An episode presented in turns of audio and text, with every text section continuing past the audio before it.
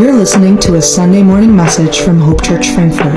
If you want more information about our church, text HOPE23 to 55498. We hope you enjoy this week's message. Today, um, we're going to kind of have a standalone message. Uh, we've been in a series all the way up to today called Truly Blessed that concluded last week. So for this week and next week, we're going to have some standalone messages. Uh, and then we're going to uh, jump into a brand new sermon series on September 17th called Come and See. But if you have your Bibles, you can turn with me to Mark chapter 10. We're going to be in Mark chapter 10 today, starting at verse 46. We're going to read a few verses today. Uh, it's going to be on the screen behind behind me if you do not have your Bible, but starting at verse 46, Mark chapter 10. It says this And they came to Jericho, and as he, Jesus, was leaving Jericho with his disciples and a great crowd, Bartimaeus, a blind beggar, the son, son of Timaeus, was sitting on the roadside. And he heard that it was Jesus of Nazareth. So he began to cry out and say, Jesus, son of David, have mercy on me. And many rebuked him, telling him to be silent. But he cried out all the more, Son of David, have mercy on me. And Jesus stopped and said, Call him. And they called the blind man, saying to him, Take heart, get up, he is calling you. Throwing off his cloak, he sprang up and came to Jesus. And Jesus said to him, What do you want me to do for you? And the blind man said to him, Rabbi, let me recover my sight. And Jesus said to him, Go on your way. Your faith has made you well. And immediately he recovered his sight and followed him on the way. The title of my message this morning is this slide that was just up there. It's up there again. What do you want me to do for you? If you're taking down notes, that's the title of this message. What do you want me to do for you? Let's pray one more time. Jesus, we thank you. We thank you for your word. We thank you for our church. And we're so thankful to be a part of a community of believers that are going after you today. We're thankful for this incredible weather, um, all that you give to us, God. Your blessings are so powerful. And we're so thankful for who you are, that you are our firm foundation. We love you today. In Jesus' name, everybody said, Amen. Amen. This is the question that Jesus asks this man, this blind beggar. He says to him, what do you want me to do for you? Right? This is the question that my parents used to say to me when I would say I was out of money when I was working at McDonald's at Joliet Junior College because I spent all of my money on food and movies. What do you want me to do for you? Right? I got, I don't have any gas. My dad say, what do you want me to do for you? It's your problem. It's not mine, right? It's the same thing that I say to my son as soon as he gets in bed and he lays down, he says, dad, I'm hungry. What do you want me to do for you, buddy? It's too late now. You know what I mean, right? If any of the parents in the room, you know what I'm talking about, right? What do you want me to do for you? It's an interesting question when you think about it. It's not what's up. It's not how are you. It's not what's going on, but it's very specific. What do you want me to do for you? It speaks to the desire of your heart. So let me just do a thought experiment. What if Jesus were to ask you this question right now, today, September 3rd at 10:32 a.m.? What would he ask you if he said, "What do you want me to do for you?" What would you respond to him? What would it be? Would it be like, I don't know, I think a lot of people in the room would be like, uh, I don't know, right? Or do you go like, like talent show, like pageantry? You're like, world peace, you know what I mean? Like, what do you say? Or do you go more selfish, like, a lot of money. You know what I mean, right? Like, what do you say, right? What do you want me to do for you, right? Or do you turn to like physical things? Oh God, i have been dealing with this in my leg or my foot or my body. Like this, what do you do? What would your response be? If the king of the universe were to ask you specifically, what do you want me to do for you? What would your response be? At this time in the Bible, Jesus is about a week or so away from being crucified right? They're in Jericho and they're heading out of Jericho, which is nothing but about 15 miles to Jerusalem. So they are on the final stretch before Jesus gets crucified. And there were many people making this pilgrimage to Jerusalem, the holy city, so that they could make their sacrifices. They didn't realize that the person they were walking with was the ultimate sacrifice, but they're walking with Jesus to make the sacrifices for the atonement of their sins. Jesus is a public figure at this point. So there's a crowd around him, right? There's people 10, 20, 30 people deep around him. And there's a lot of commotion around Jesus at this time because it's right before he's about to go to the cross. It's this huge celebration leading up to the city. It's really a holiday. Kind of, this is a holiday weekend. This is a holiday that they're heading up to. And this is where we find this man, Bartimaeus, the blind guy. Now, you have to do, do yourself a favor and think about this as an ancient culture. These people are walking to Jerusalem. Everything's good. They're happy. They're going to atone for their sins so they no longer have to pay for those, right? They're, they're going, it's a, it's a good time. So really, if you think about it from this guy in a begging perspective, it's probably a good time, right? Because everyone knows that people give more around the holidays. Hallelujah. Come on, somebody. You know what I mean, right? How many cards from organizations do you start getting around November 15th? You know what I mean, right? That is intentional because you're like, oh, the peace. You know what I mean, right?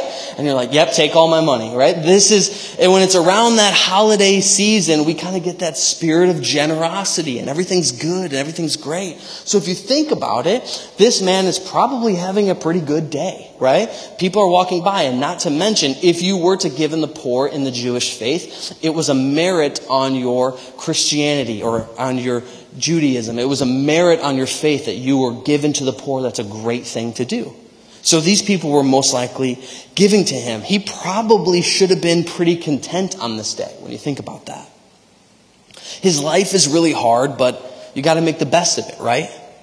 It's probably what not what he thought. It is what it is. What can I do? I can just be here. I really, in this society, I'm looked at lower than anybody else. There's not much I can do, but I can kind of beg. I can kind of do this. What can he really do?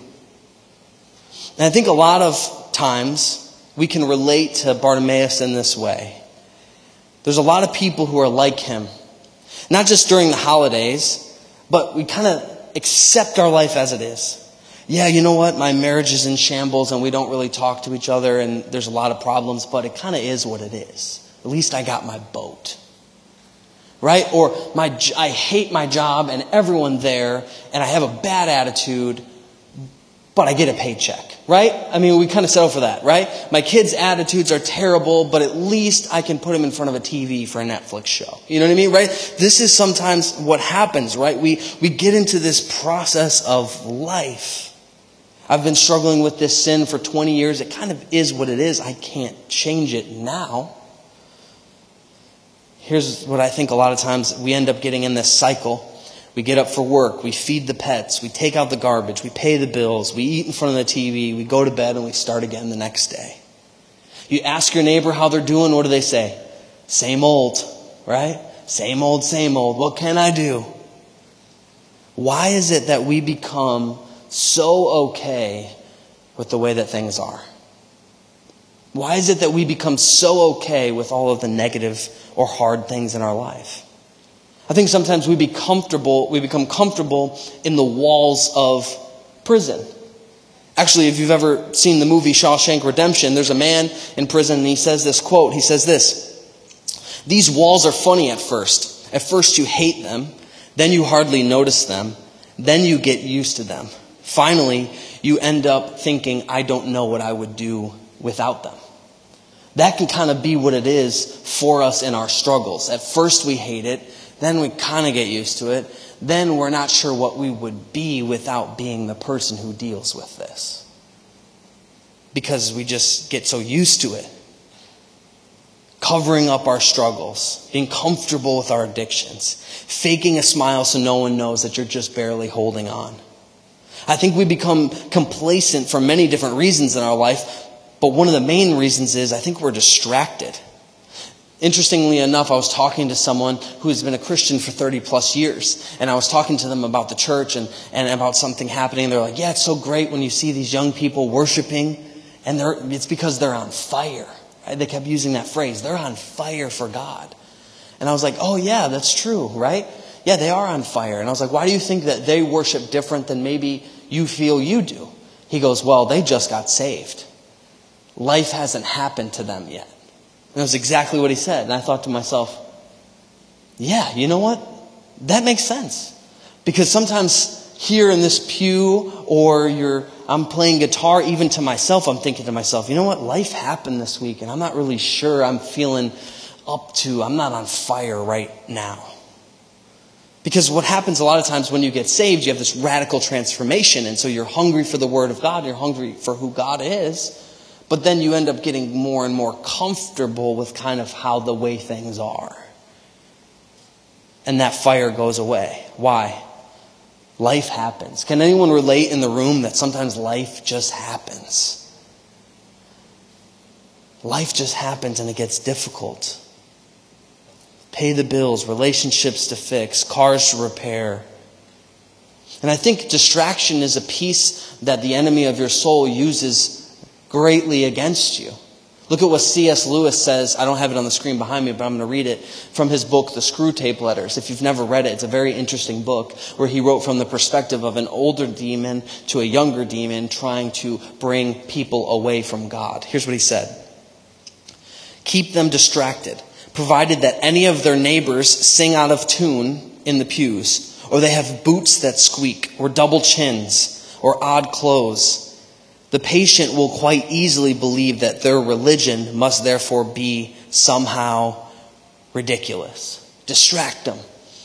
You know, when that person sings out of tune and you're like, oh, I can't sing this song if they're going to sing like that, right? oh no, what's going on? Or what about this? Or what about that? Distract them in anything that you can from the focus, which is Jesus. Don't let them know who God truly is, is what his whole point is. You would do, if you realize that you could have the attention of Jesus, you would probably do everything you could to get it, right? If you could have the attention of the God of the universe, you would pretty much do anything. And I think a lot of times distraction can push us away. We focus on others or we focus on their flaws or my flaws or what churches have done in the past or how they've hurt us or how they've made mistakes or who they've fallen. And it's just a distraction that pulls us away. we can live complacent because we're distracted by so much of what's happening around us. But there's a different way to live. And Bartimaeus shows us how. It's a life of desperation for Jesus. Let's read it again. Verse 47 to 48. When he heard that it was Jesus of Nazareth, he began to cry out and say, Jesus, son of David, have mercy on me. And many rebuked him and said, Be quiet. Stop talking. Be silent. But he cried out all the more, Son of David, have mercy on me. This is a blind man by the side of the road. He's screaming, Jesus, have mercy on me. But again, he's blind, so he doesn't really know that it's Jesus. He's just heard that it might be Jesus. He begins to cry out. That's actually a tame translation. When you look at the Greek language, it literally says this. It says, He screamed bloody murder to, to see Jesus. That's literally what the translation is. He screamed bloody murder to see Jesus. He was screaming so loud, you're like, what's happening? Jesus, son of David, have mercy on me. He was not messing around. He was going after God. It didn't matter what people thought of him. He had everything in his body was getting attention to Jesus and was getting to Jesus. He was desperate. This was his chance. Think about it this way. If Jesus is the healer that he had heard rumblings about him, that he could heal him, why would he not take his chance? He was desperate. Check it out though. It said, many rebuked him. Many rebuked him. Not just one, many. So many people that the Bible placed it in there so we would know that many people rebuked him. And these are the people that are walking with Jesus to do what? To make their sacrifice. So these are most likely church people who see someone who's broken and hurting and desperate for God and say, Be quiet. We don't want to hear that around here.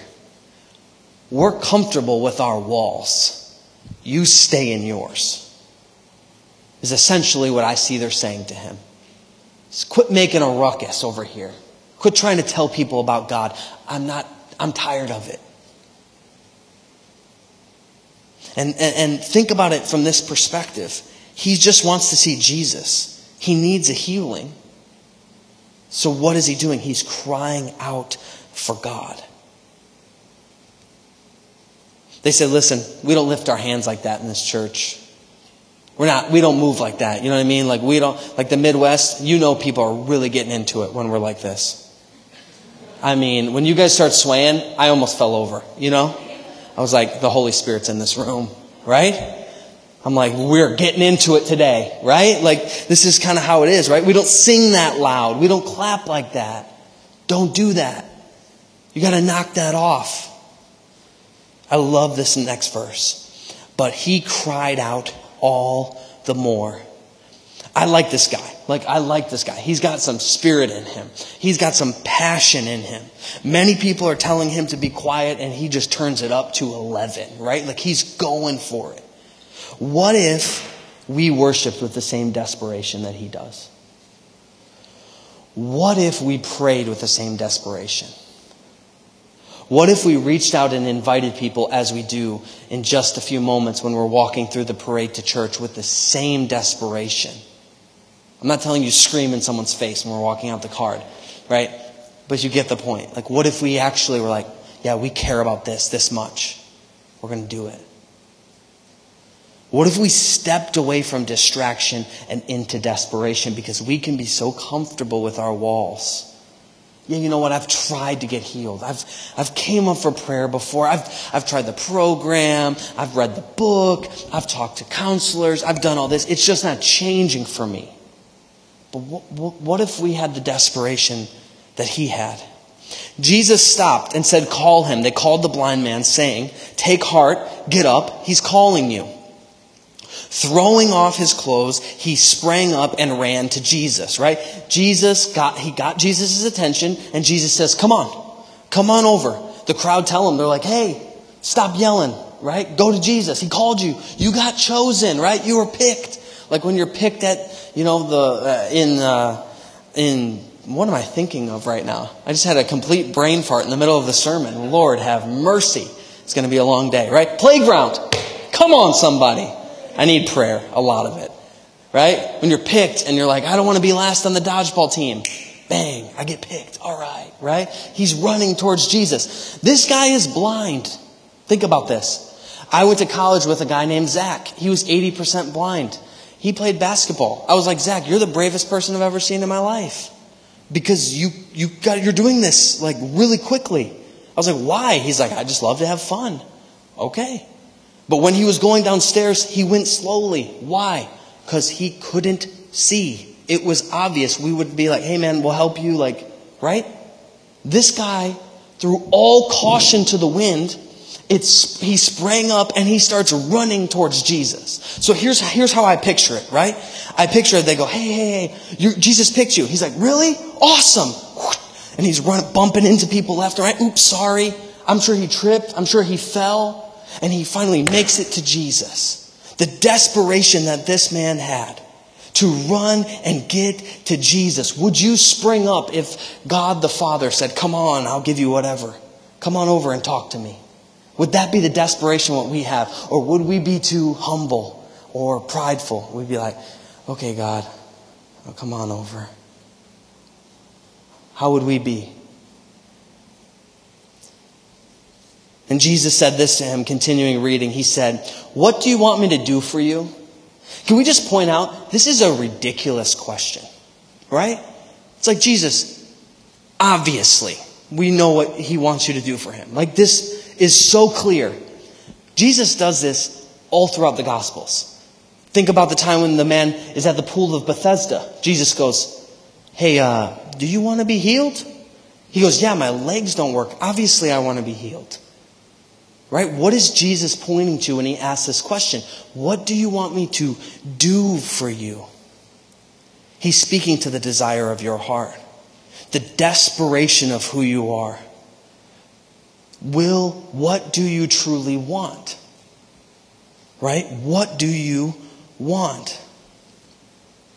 Look what he says. I want to recover my sight. But he calls Jesus rabbi. He says, You're a teacher. I want to have whatever I want. Go on your way. Your faith has made you well. And I was thinking about this And I was like, wait, Jesus, what do you mean his faith made him well? He screamed? That's what faith is? It's like, because I think we can all have pretty great faith if we just start screaming at the top of our lungs. And then I was literally driving this morning thinking about it, and I had scratched out some of my notes because I felt like God said, no, no, no. The faith was not his desperation, but the faith was the run from the ground to my feet. I thought, whoa, what do you mean? Because Hebrews says, the Bible in Hebrews says that faith is to believe what you have not yet seen. He ran, I don't know how long it was. I wish I did. I wish they said 30 meters. He ran a 40 yard dash, right? Like I wish we could put it into to uh, a quantifiable thing. He ran from down on the ground to Jesus' feet. And Jesus says, that's faith. To believe that he is who he says he is, even if you do not see it. And even when you're running to Jesus, you may bump into a few people along the way. You may fall on the ground. You may be broken. You may be hurting. There may be some collateral damage because you knocked somebody over. But Jesus says that's faith. Desperation that turns into activation. And desperation a lot of times hits us when we're at our lowest point because we have nowhere else to go. Come on, how many of us have ever been there? You're like, yeah, I guess I'll go back to church if I have no friends and everyone hates me and I just lost my job for the third time, right? Like, or I messed up again. Maybe that's not your story. Maybe your story is just secretly, I'm just kind of quietly unconfident. I'm quietly broken. I don't really know what's going on. But faith is when we turn desperation into activation and run to the feet of Jesus. And what Jesus says to him is perfect. If you could throw back up that last verse one more time. It says this Immediately he recovered his sight. This is only the second time in history, throughout the Bible, recorded history, that Jesus healed a blind person. The other time is when he spit on the ground and mud and wiped it in his eyes. This is the second time. Immediately he recovered his sight. And it says this, and he followed him on the way. But look at what Jesus said Go your way. Go your way. Meaning, choose where you will go. Your faith has made you well. I'm going to heal you, Jesus is saying.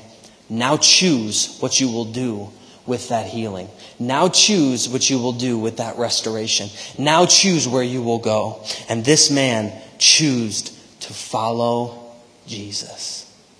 To follow and trust in Jesus. He chose to follow him on the path. He's 15 days. He didn't get all the cool stuff. Jesus has been preaching for three years.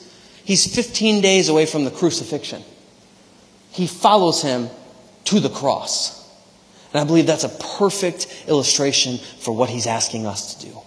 He said, desperation, activation, and then follow me to the cross. Follow me to full and complete trust in him follow me to the next place. You got to choose your, like, you know how those, you have those games, right? Those board games, choose your own adventure, right? That's kind of what it is with Jesus. You choose your own adventure. What way do I want to go? Do I want to go my way or do I want to go his way? I'm going to ask some, Laura, if you could come up to the keys of this time. I just have two questions for you and then we're going to close. And we're ending a little bit early because Jimmy John's is coming here at 11. Come on, somebody. So, for all of us who are serving, and if you're not serving, you want to sneak a sandwich, you know what? That's between you and Jesus. You know what I mean, right? But they're going to be here because we're going to get ready for the parade. But I just have two quick questions for you. What do you want Jesus to do for you today? What do you want him to do today? Is there a healing that you need? Is there a peace that you need? Is there a forgiveness that you need? So that's my first question. What do you want Jesus to do for you? And the second one is this if he does that, or if he has done that, what way will you go? Your way or his way? What do you need from him this morning? And when He responds, what way will you go? Because I want you to take some encouragement from our friend Bart. Run to Jesus with desperation. Because I believe He is so good that He wants to bring healing to your life. He wants to bring you on the way, to show you the way of who He is. He's worth it. The journey's worth it. What way will you choose? I'm going to ask with heads bowed, eyes closed all over this room. If you're here and you want to respond to this message this morning, you say, you know what, I want to respond just so uh, I can say to God, God, I want to go your way. To go your way. I don't want to go my way anymore. I want to go your way. And if that's you here, on the count of three, whether you're here in the room today or you're listening to this later on the podcast, you say, you know what, God, I've been going my own way. I've been comfortable with the walls that are around me. I've been, I've been lacking desperation, but I want to be more like Bartimaeus. I want to more, I want to run to you. I want to have faith to believe that you are who you say you are, even though I do not see you. God, I pray that they would respond this morning. If that's you, and say, you know what, I just want to respond with no one looking around. I'm going to ask you to shoot your hand up on the count of three just so I know who I'm praying for. We're going to pray and be done today. God, I want to go your way. I want to trust in you more. I want to believe in you more. That's you the count three. Shoot them up. One, two, three. Shoot them up. Yes. Yes. Yes. See those hands? Yeah, you can put those down. Heavenly Father, God, I pray over each and every one of us in this room. I pray that your desperation, your Holy Spirit would flood this place. God, that we would not be distracted by what's happening in this world. We would not be distracted by our own ailments or our own sins, but that we would look to you and we would cry out to you this morning. And I pray that we would turn desperation into activation and that we would follow you. We would jump into faith with everything that we have to run at your feet and to trust you. God, I pray today that next steps would be taken from this message, that things would be changed from this message. God, I pray desperation would rise, that as we worship and as we pray, we would know that you are hearing, and that you're seeing us, God. And God, I pray that we would go your way. Your way. You are the way, the truth, and the life. And Jesus, we want to give everything we have to you. I pray this morning for each and every one of us in this room that we would be able to trust you and see more of who you are this week. We love you today in Jesus' name. Everybody said. Amen. Thanks for tuning in. We hope you enjoyed this week's message. And if you did, make sure to share it and subscribe to stay up to date with all of our new messages. Thanks for listening. God bless.